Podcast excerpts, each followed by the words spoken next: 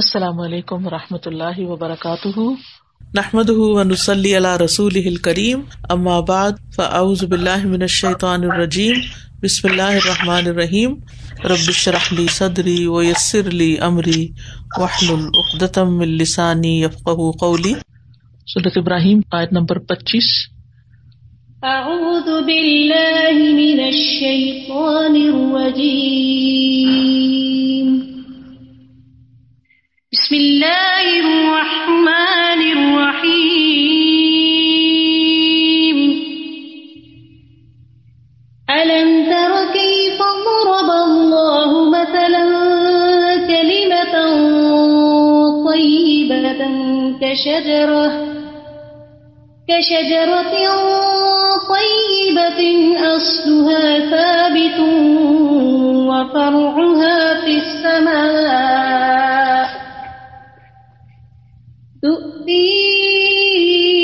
أكلها كل حين بإذن ربها ويضرب الله الأمثال للناس لعلهم يتذكرون. ومثل كلمة خبيثة كشجرة خبيثة اجتثت من فوق الأرض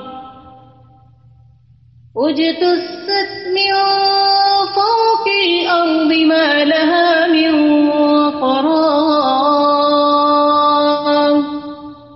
يثبت الله الذين آمنوا بالقول الثابت في الحياة الدنيا وفي الآخرة ويضل الله الظالمين ويفعل الله ما يشاء.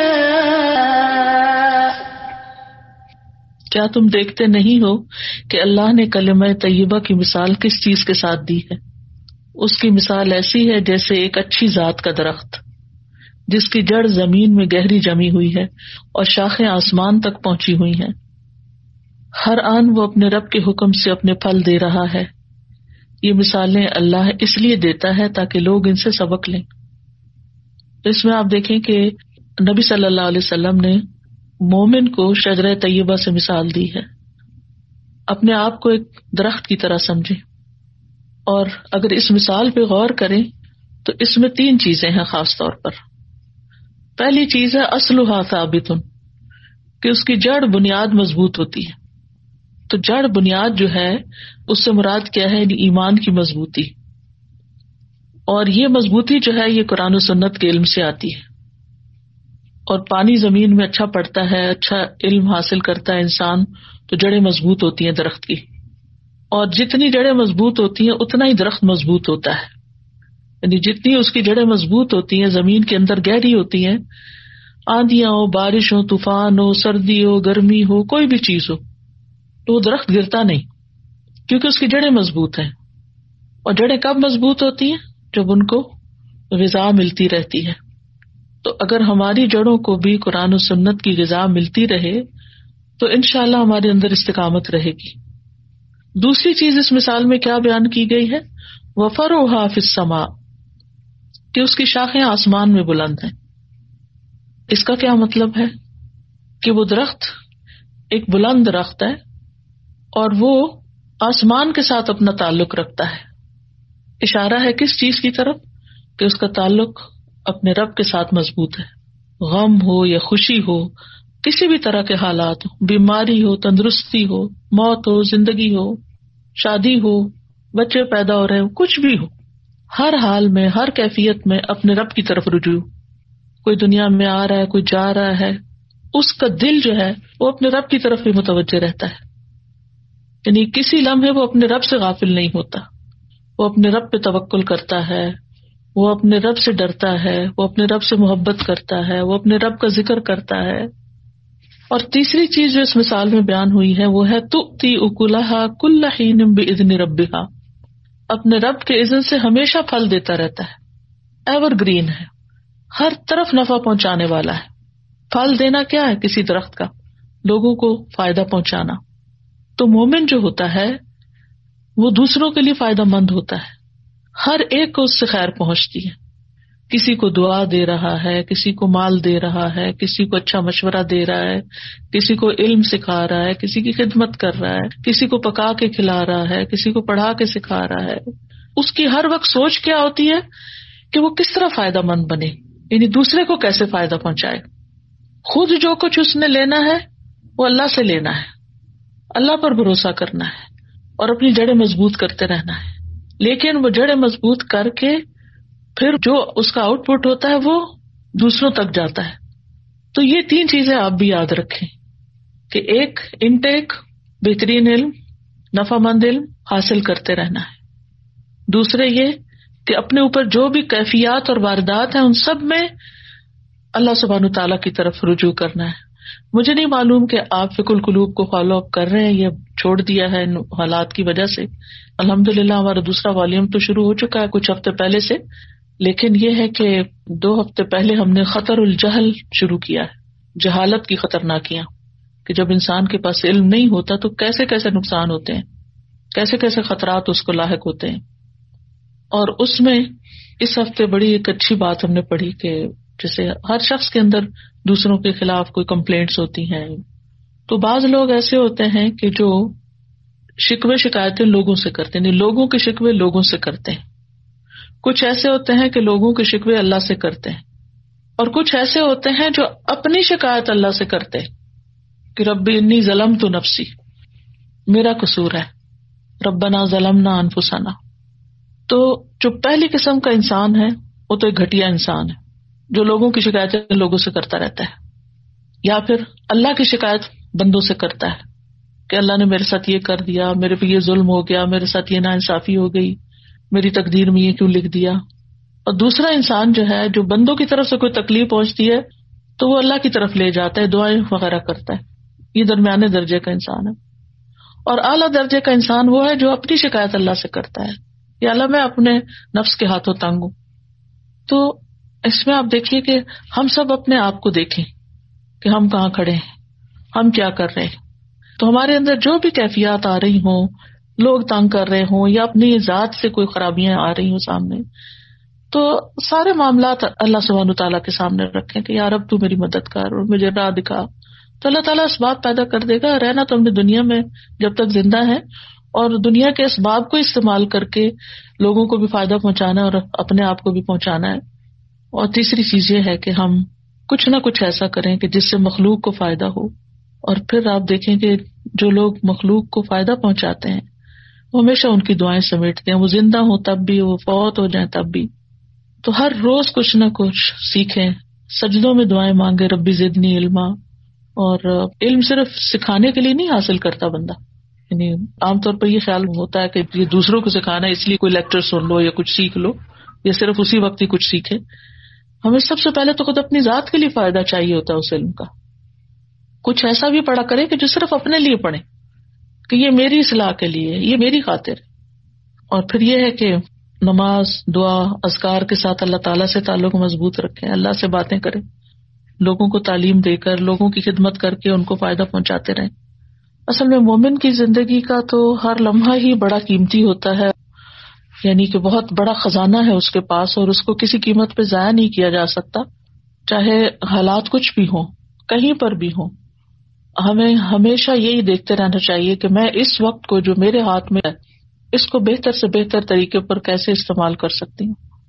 اور اس کو استعمال کرنے کے لیے انسان کو ہمیشہ یہ دیکھنا چاہیے کہ یہ میری دنیا اور میری آخرت کے اعتبار سے میرے لیے کس طرح کی گروتھ کا سبب ہوگا، اس میں میرا کیا بینیفٹ ہے. اپنی پرسنل گروتھ جو ہے اس کی طرف ضرور توجہ رکھیں اور اس کے لیے مزید سیکھتے رہیں، علم حاصل کرتے رہیں. اور اس سلسلے میں آپ لوگوں نے مختلف لوگوں کے بارے میں، بڑے بڑے اسکالرس کے بارے میں پڑھا ہوگا کہ کس طرح وہ اپنے وقت کا استعمال کرتے تھے. تاریخ بغداد ایک کتاب ہے، اس کے جو مصنف ہیں خطیب بغدادی، وہ لکھتے ہیں اپنی کتاب میں کہ جاہز جو عربی زبان کا ایک بہت بڑا رائٹر کہہ لیں، ایک اسکالر کہہ لیں، وہ کتب فروشوں کی دکانوں کو کرائے پہ لے کے ساری رات کتابیں پڑھتے تھے. یعنی ان کے پاس کتابیں خریدنے کی گنجائش نہیں تھی، اور ویسے بھی اس زمانے میں آپ کو معلوم ہے کہ پرنٹنگ پریس تو ہوتے نہیں تھے، یا بک سٹورز تو نہیں ہوتے تھے، یا اس طرح کی عام لائبریریز تو نہیں ہوتی تھی، بہت ریئر تھیں یہ چیزیں. یہ تو ہم خوش قسمت ہیں اس وقت کہ ہمارے پاس یہ ساری چیزیں، اور اس سے بڑھ کر اب تو ہمارے پام میں، ہماری ہتھیلی میں آ گیا ہے جو فون ہے، جس میں ہر طرح کے ریسورسز اب الحمدللہ مل جاتے ہیں. تو کہاں وہ لوگ تھے کہ جو ساری رات جا کر کسی کتابیں بیچنے والے کی دکان میں بیٹھ کے کتابیں پڑھتے. اسی طرح خلیفہ عباسی المتوکل کے ایک وزیر تھے فتح بن خاقان، وہ ہر وقت اپنے ساتھ کوئی نہ کوئی کتاب رکھتے تھے. تو جب سرکاری کاموں سے انہیں فرصت ملتی تو آستین سے کتاب نکال کے اپنے پاس سے پڑھنے لگ جاتے تھے. تو ہم میں سے بھی جو لوگ زیادہ تر آفیسز کے کام کرتے ہیں اور پڑھنے پڑھانے کا موقع کم ملتا ہے، ان کو اپنی ایک ہیبٹ بنانی چاہیے کہ اپنے پاس کوئی نہ کوئی کتاب. اور ایک وقت تھا الہدا میں، ایک روایت تھی یہ کہ ہر وقت، یعنی مصحف جو تھا قرآن مجید کا چھوٹا نسخہ، وہ ہر ایک کے ساتھ رہتا تھا. اور مجھے یاد ہے ہماری سیکنڈ بیچ کی ایک اسٹوڈینٹ تھی، لاہور کی تھی، وہ لاہور کا سفر کر رہی تھی، جا رہی تھی شاید واپس، قرآن پڑھ رہی تھی راستے میں، دوسری میں ان کا ایکسیڈنٹ سے انتقال ہوا اور وہ قرآن ان کے ساتھ تھا اس وقت بھی. تو قرآن مجید کی تلاوت بھی اور اس کے علاوہ جو ہیں دیگر کتابیں بھی. اب مثلاً ویسے بھی پڑھنے پڑھانے کا کام ہی رہتا ہے، لیکن آج کل ایک کتاب ابن الجوزی کی سید الخاطر، اس کا اردو ترجمہ ہے دل کی دنیا، بہت اچھی کتاب ہے وہ. تو وہ میرے تکیے کے ساتھ ہی رہتی ہے کہ جس وقت مجھے موقع ملتا ہے اس میں سے کچھ نہ کچھ پڑھ لیتی ہوں، اور اس سے ایک ذہن تر و تازہ ہو جاتا ہے، سوچنے کا موقع ملتا ہے، سوچ میں گہرائی آتی ہے. سید الخاطر، اصل میں سید کہتے ہیں شکار کو، قرآن مجید میں لفظ استعمال ہوا ہے، اور خاطر کہتے ہیں خیال کو، یعنی خیالات کا شکار. اصل میں یہ ان کی ڈائری تھی، جو ان کے ذہن میں خیالات آتے تھے، جو ان کی قلبی واردات ہوتی تھی وہ اس میں لکھ لیا کرتے تھے. تو بہت ہی زبردست کتاب ہے. تو اس سے یہ پتہ چلتا ہے کہ لوگ اپنا وقت کس طرح استعمال کرتے تھے، یعنی یا تو اپنے خیالات کو جاٹ ڈاؤن کر رہے ہیں یا کتابیں پڑھ رہے ہیں. اسی طرح ایک اور اسکالر تھے اسماعیل بن اسحاق القاضی، ان کے گھر جب بھی کوئی جاتا تو وہ انہیں پڑھتا ہوا ہی دیکھتے. اب اپنے آپ کو ہم اس جگہ پر رکھیں کہ اگر ہمارے گھر میں کوئی داخل ہو تو ہم اسے کیا کرتے ہوئے ملیں گے؟ موبائل کے ساتھ کھیلتے، ادھر ادھر کی چیزیں دیکھتے، یا کیا کرتے؟ تو ہم لوگ جو ہیں جنہوں نے قرآن مجید پڑھ لیا ہے، جو دین کی خدمت میں لگے ہوئے ہیں ایکٹیولی، یعنی کچھ لوگ تو وہ ہیں نا کہ جو پڑھ رہے ہیں یا اپنے طور پہ اسٹوڈینٹس ہیں ابھی، لیکن آپ سب تو اس مرحلے سے گزر کر اس وقت سکھانے والوں میں سے ہیں یا دین کے کام کرنے والوں میں سے ہیں. تو ہمارے رویے اور ہماری سوچ اور ہمارے طریقے اور ہمارا اٹھنا بیٹھنا اور ہماری دلچسپیاں تو پھر عوام الناس سے مختلف ہونی چاہیے نا. یعنی عام گھریلو عورتوں کی طرح تو نہیں ہمارا اٹھنا بیٹھنا ہر وقت ہونا چاہیے کہ وہ صرف اپنے جو دن کے روٹین کے کام ہیں انہیں کوئی سارا دن بس انہیں میں مصروف ہیں اور مشغول ہیں. ہمیں تو ان سب کو نپٹا کے فوراً اپنے مقصد اور گول کی طرف لپکنا چاہیے کہ ہمارا اصل مقصد جو ہے وہ کچھ کرنا ہے، یعنی دین کی خدمت کرنا ہے، اور باقی تو ہماری ضروریات ہیں جو ہم نے ضرورت کے ساتھ پوری کرنی ہے. وہ ہمارا کھانا یا پکانا یہ مقصد زندگی تو نہیں ہے نا، یہ تو ضرورت ہے. اسی طرح گھر کی صفائی ہماری ایک ضرورت ہے. اسی طرح باقی جو ہمارے پرسنل ہائیجین کے کام ہیں وہ ہماری ایک ضرورت ہے، وہ مقصد زندگی نہیں ہے. مقصد زندگی جو ہے وہ اللہ کی رضا ہے، اور اللہ کی رضا کے لیے ہم اپنی عبادت بھی کرتے ہیں اور اس کے ساتھ دین کی خدمت بھی کرتے ہیں. تو اس کے لیے ہمیں فیول چاہیے ہوتا ہے. اگر ہم ایسی چیزیں پڑھتے رہیں گے، دیکھتے رہیں گے، تو ہماری سوچ جو ہے وہ بلند ہوتی رہے گی، اور ہم چاہے لاک ڈاؤن ہو، چاہے کچھ بھی ہو، کسی قسم کے بھی حالات ہوں، تو ہم ان میں اپنے آپ کو ضائع نہیں کریں گے، کیونکہ ہماری زندگی کا ہر دن بڑا قیمتی ہے. اور اس میں یہ ہے کہ بعض اوقات ایسے حالات ہوتے ہیں ہمارے ہاں، انسان دکھی ہو جاتا ہے، تکلیف میں ہوتا ہے، پریشانی میں ہوتا ہے، مہمانداری میں ہوتا ہے، کچھ بھی ہوتا ہے. تو ان لوگوں کو بھی ساتھ کسی اچھی چیز میں انوالو کر لینا چاہیے. پہلے زمانے میں لوگ یہ کرتے تھے کہ آنے والوں کو جیسے کوئی تعزیت کے لیے آ رہا ہے، سپارے دے دیتے تھے، بیٹھ کے پڑھتے رہتے تھے، باتیں کم ہوتی تھی. ہم نے کہا جی یہ بدعت ہے، یہ نہ کریں. اب کیا لوگ آتے ہیں، باتیں کرتے ہیں، یا چپ کر کے بیٹھے رہتے ہیں اور پھر چلے جاتے ہیں. تو وقت کا صحیح استعمال نہیں ہوتا. اس وقت بھی کچھ نہ کچھ کوئی نہ کوئی اچھی بات ان کو سناتے رہنا چاہیے. جو بھی کوئی کتاب رکھ لیں، جو آئے اسے کہیں جی پڑھیں اور سب کو سنائیں. جیسے تبلیغی جماعت میں وہ نصاب ہوتا ہے، تبلیغ نصاب، تو وہ کوئی علماء تھوڑی پڑھتے ہیں. جتنے بھی لوگ تبلیغ کے لیے جاتے ہیں، جہاں بیٹھتے ہیں، وہ ایک ایک ایک اسی کتاب کو پڑھتا رہتا ہے اور وہ پڑھ کے سناتے رہتے ہیں اور اس میں سے چیزیں سیکھتے رہتے ہیں. تو ہمیں بھی چاہے کسی بھی قسم کے حالات ہوں، کسی بھی قسم کے مواقع ہوں، ان کو استعمال کرنے کا طریقہ آنا چاہیے. اور پھر یہ ہے کہ بعض اوقات ہم بیماری کو عذر بنا لیتے ہیں. ٹھیک ہے، وہ بیماری عذر ہے، لیکن کچھ بیماریاں ایسی ہیں کہ جس میں ہم مطالعہ جاری رکھ سکتے ہیں، کچھ نہ کچھ سن سکتے ہیں، کوئی نہ کوئی کام کر سکتے ہیں. مثال کے طور پہ البیرونی کے بارے میں آتا ہے کہ حالت مرض میں مرنے سے چند منٹ پہلے تک، یعنی چند منٹ مرنے سے پہلے کتنی تکلیف ہوگی ان کو اس وقت. ہم سب جانتے ہیں کہ موت کی جو سکرات ہوتی ہیں اس میں بندے کو ہوش نہیں ہوتی. تو ایک فقیر جو ان سے مزاج پرسی کرنے کے لیے آیا تھا کہ بیمار ہیں، ان کا حال پوچھو جا کے، وہ ان سے علم الفرائض کا ایک مسئلہ پوچھ رہے تھے. ظاہر ہے کہ انسان جب مرنے لگتا ہے تو اس کی ہوتی ہے کہ بعد میں وراثت تقسیم ہوگی یا کچھ، اور یہ کتنا ٹیکنیکل سا سبجیکٹ ہے، کتنا مشکل سبجیکٹ ہے کہ پڑھ پڑھ کے بھی انسان کو سمجھ نہیں آتا. تو کس طرح وہ اس وقت بھی علم حاصل کر رہے ہیں. تو یہ ہیں وہ لوگ جنہوں نے زندگی میں کچھ کیا ہے. لیکن اس کا یہ مطلب نہیں کہ بس ہم صرف ان لوگوں کی تعریف کر چھوڑیں اور اپنی زندگی میں کوئی اس سے فائدہ حاصل نہ کریں. مختلف لوگ جو لکھنے والے تھے، جیسے یہ ابن الجوزی جن کی کتاب سید الخاطر ہے، ان کی چھوٹی بڑی کتابوں کی تعداد 1000 تک بتائی جاتی ہے. ان کے بارے میں آتا ہے کہ اپنی عمر کا ایک لمحہ بھی ضائع نہیں کرتے تھے، اور لکھنے کے لیے اس وقت فاؤنٹین پین نہیں ہوتے تھے، قلمیں ہوتی تھیں. تو یہ قلموں کو تراشتے رہتے تھے اور تراشے جو تھے وہ سنبھالتے رہتے تھے. تو جب ان کی وفات ہوئی تو وہ تراشے پانی کو گرم کرنے کے لیے، جو غسل کا پانی گرم کیا گیا، ان تراشوں کی آگ جلا کے اس سے وہ پانی گرم ہو گیا. اور یہ اپنی کتاب سید الخاطر جو ہے، جو میں بتا رہی ہوں، اس میں وہ لکھتے ہیں کہ افسوس ان لوگوں پر جو کھیل تماشے میں لگے رہتے ہیں اور ادھر ادھر بلا مقصد گھومتے رہتے ہیں، بازاروں میں بیٹھ کے آنے جانے والوں کو گھورتے ہیں، قیمتوں کے اتار چڑھاؤ پہ رائے زنی کرتے رہتے ہیں. یہ ابن الجوزی کے دور کا حال ہے، تو آج بھی یہی حال ہے لوگوں کا. اور پہلے تو لوگ بازار میں جا کے بیٹھتے تھے، اب تو بازار ہمارے ہاتھوں میں آ گئے کہ ہم اپنے موبائل کے اوپر بیٹھ کے تو دیکھتے رہتے ہیں کہ کہاں کیا بک رہا ہے اور کیا مہنگا ہو گیا اور کیا، اور تبصرے بلا وجہ کے، کوئی سیاسی بحثوں میں مبتلا ہے اور کوئی کسی چیز میں. تو ان چیزوں سے حاصل کیا ہے، یعنی اگر 1 سال پہلے ہم نے کوئی سیاسی تبصرے سنے تھے تو آج ان کی کیا قیمت ہے. اسی طرح اگر ہم نے 2 سال پہلے کوئی قیمتوں کے اتار چڑھاؤ پہ بات کی تھی تو آج ہمیں کیا یاد ہے اس میں سے. تو ایسی چیزیں جو ہیں وہ زندگی کا ہمارا حصہ نہیں ہونی چاہیے. بس ٹھیک ہے، سرسری کوئی کر رہا ہے بات، سرسری سے سنی اور اس کے بعد جو اپنا مقصد ہے اس کی طرف لوٹ گئے. اور امام فخر الدین رازی کی کتاب جو تفسیر ہے، یہ 30 جلدوں میں ہے، اور ان کی بھی کتابوں کی تعداد بتاتے ہیں کہ 100 کے قریب ہے. اور وہ اس پر بھی افسوس کرتے تھے کہ میرا وقت کھانے پینے میں ضائع ہو جاتا ہے، کاش مجھے کھانا پینا بھی نہ پڑتا تاکہ میرا یہ وقت بھی کسی اچھے کام میں استعمال ہوتا. یہ وہ لوگ ہیں جنہوں نے اپنی زندگی کی اور اپنی قدر کی. دیکھیں، ہماری قدر کوئی اور نہیں کرے گا، ہمیں اپنی قدر خود کرنی ہوگی. یعنی کہ ہم نے اپنے آپ کو کیا بنانا ہے، اپنی آخرت کے لیے کیا تیار کرنا ہے، اور اس کے لیے ہمارے اوقات جو ہے وہ کس طرح گزر رہے ہیں. کیونکہ بعض اوقات کوئی ہمیں کام دے دیتا تو ہم کر لیتے ہیں، کوئی کام نہ ملے تو ہم بیٹھ جاتے ہیں. جیسے ہمارے عام طور پہ سرکاری دفتروں کا حال ہے، کوئی کام آ گیا تو کر لیا، ورنہ بیٹھے اخباریں پڑھ رہے ہیں، چائے پی رہے ہیں، آنے جانے والوں سے ملاقات کر رہے ہیں.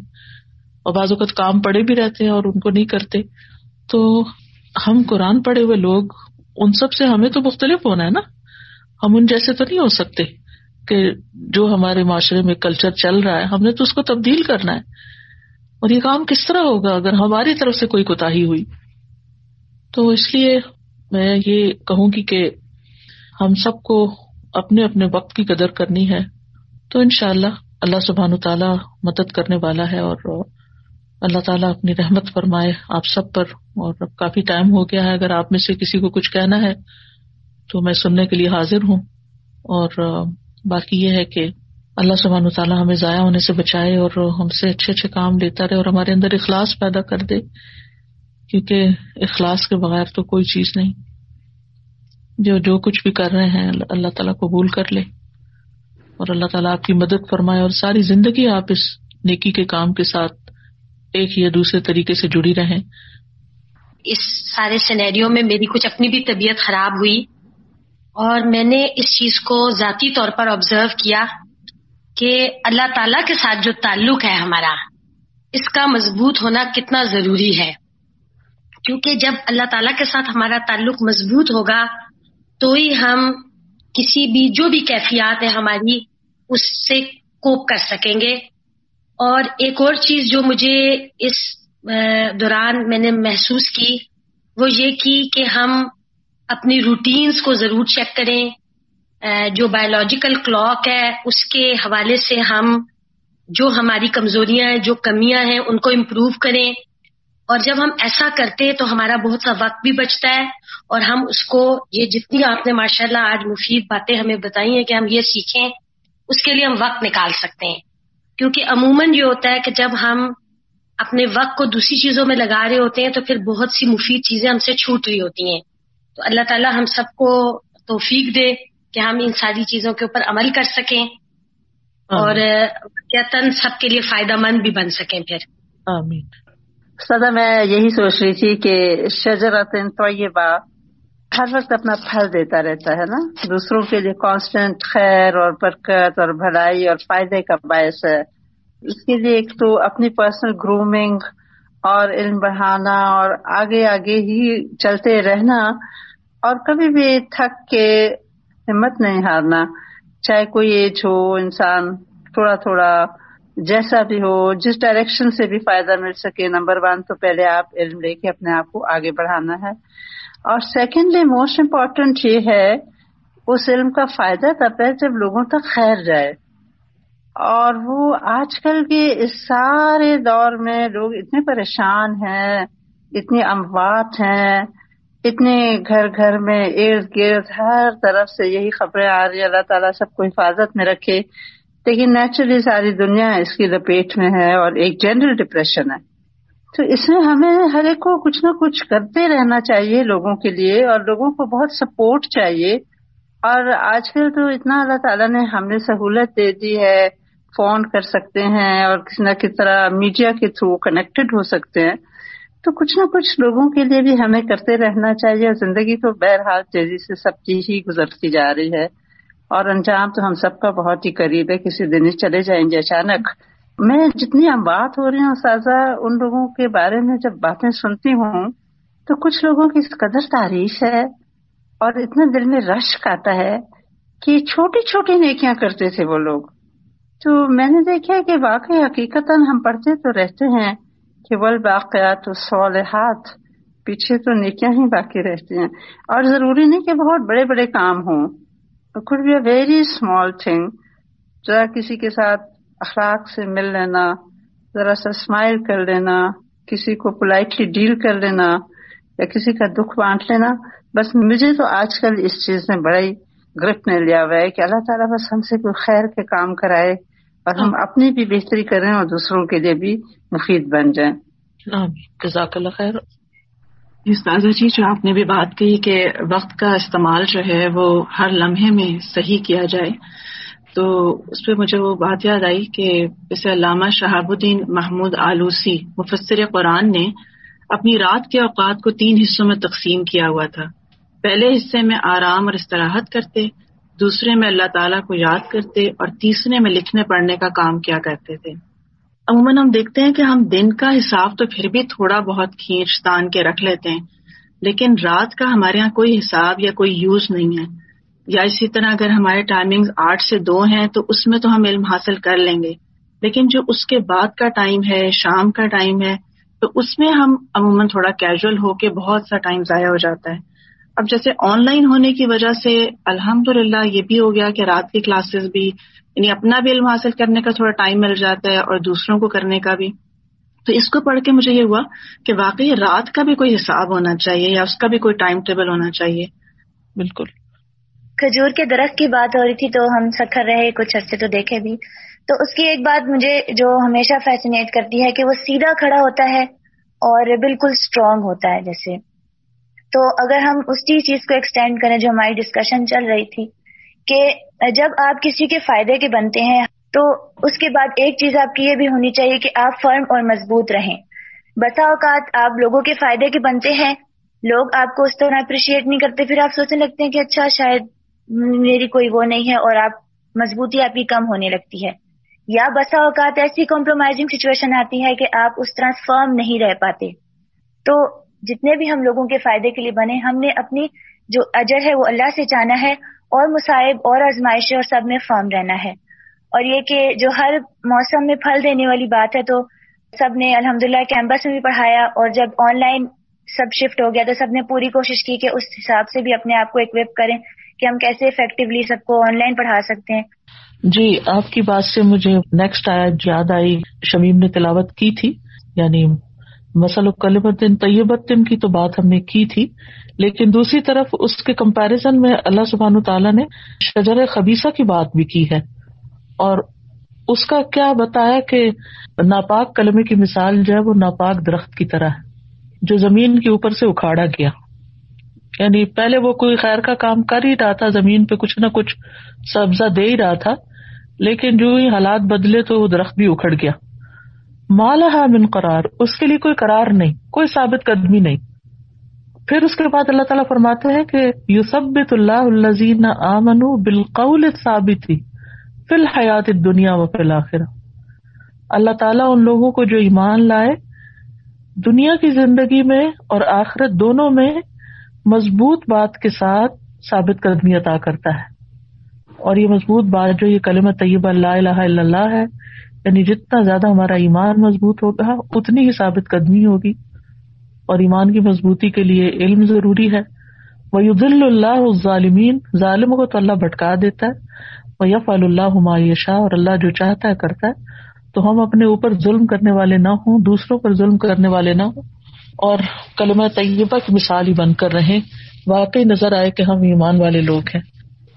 اللہ سبحانہ وتعالیٰ آپ سب کی کوششیں قبول کرے اور جزائے خیر دے, اور اللہ سبحانہ وتعالیٰ ہمارے اس وقت میں برکت ڈالے اور ہماری عبادت کا حصہ لکھ دے, اور جو ہم ہیں اس سے بہتر انسان ہمیں بنائے, اور ہمارے جو کام ہیں اور جو ذمہ داریاں ہیں اور جو فرائض ہیں ان کو بہت بہترین طریقے سے ادا کرنے کی توفیق دے. ہم اپنے مقصد پر نظر رکھیں اور جو بھی کام ہیں ان میں حرص رکھیں کہ کم وقت میں زیادہ سے زیادہ آؤٹ پٹ ہو ہمارا, ہر اعتبار سے, ہر ذمہ داری کے اعتبار سے. جزاکم اللہ خیراً کثیرا, بارک اللہ فیکم. سبحانک اللہم و بحمدک, اشہد ان لا الہ الا انت, استغفرک و اتوب الیک. السلام علیکم و رحمۃ اللہ وبرکاتہ.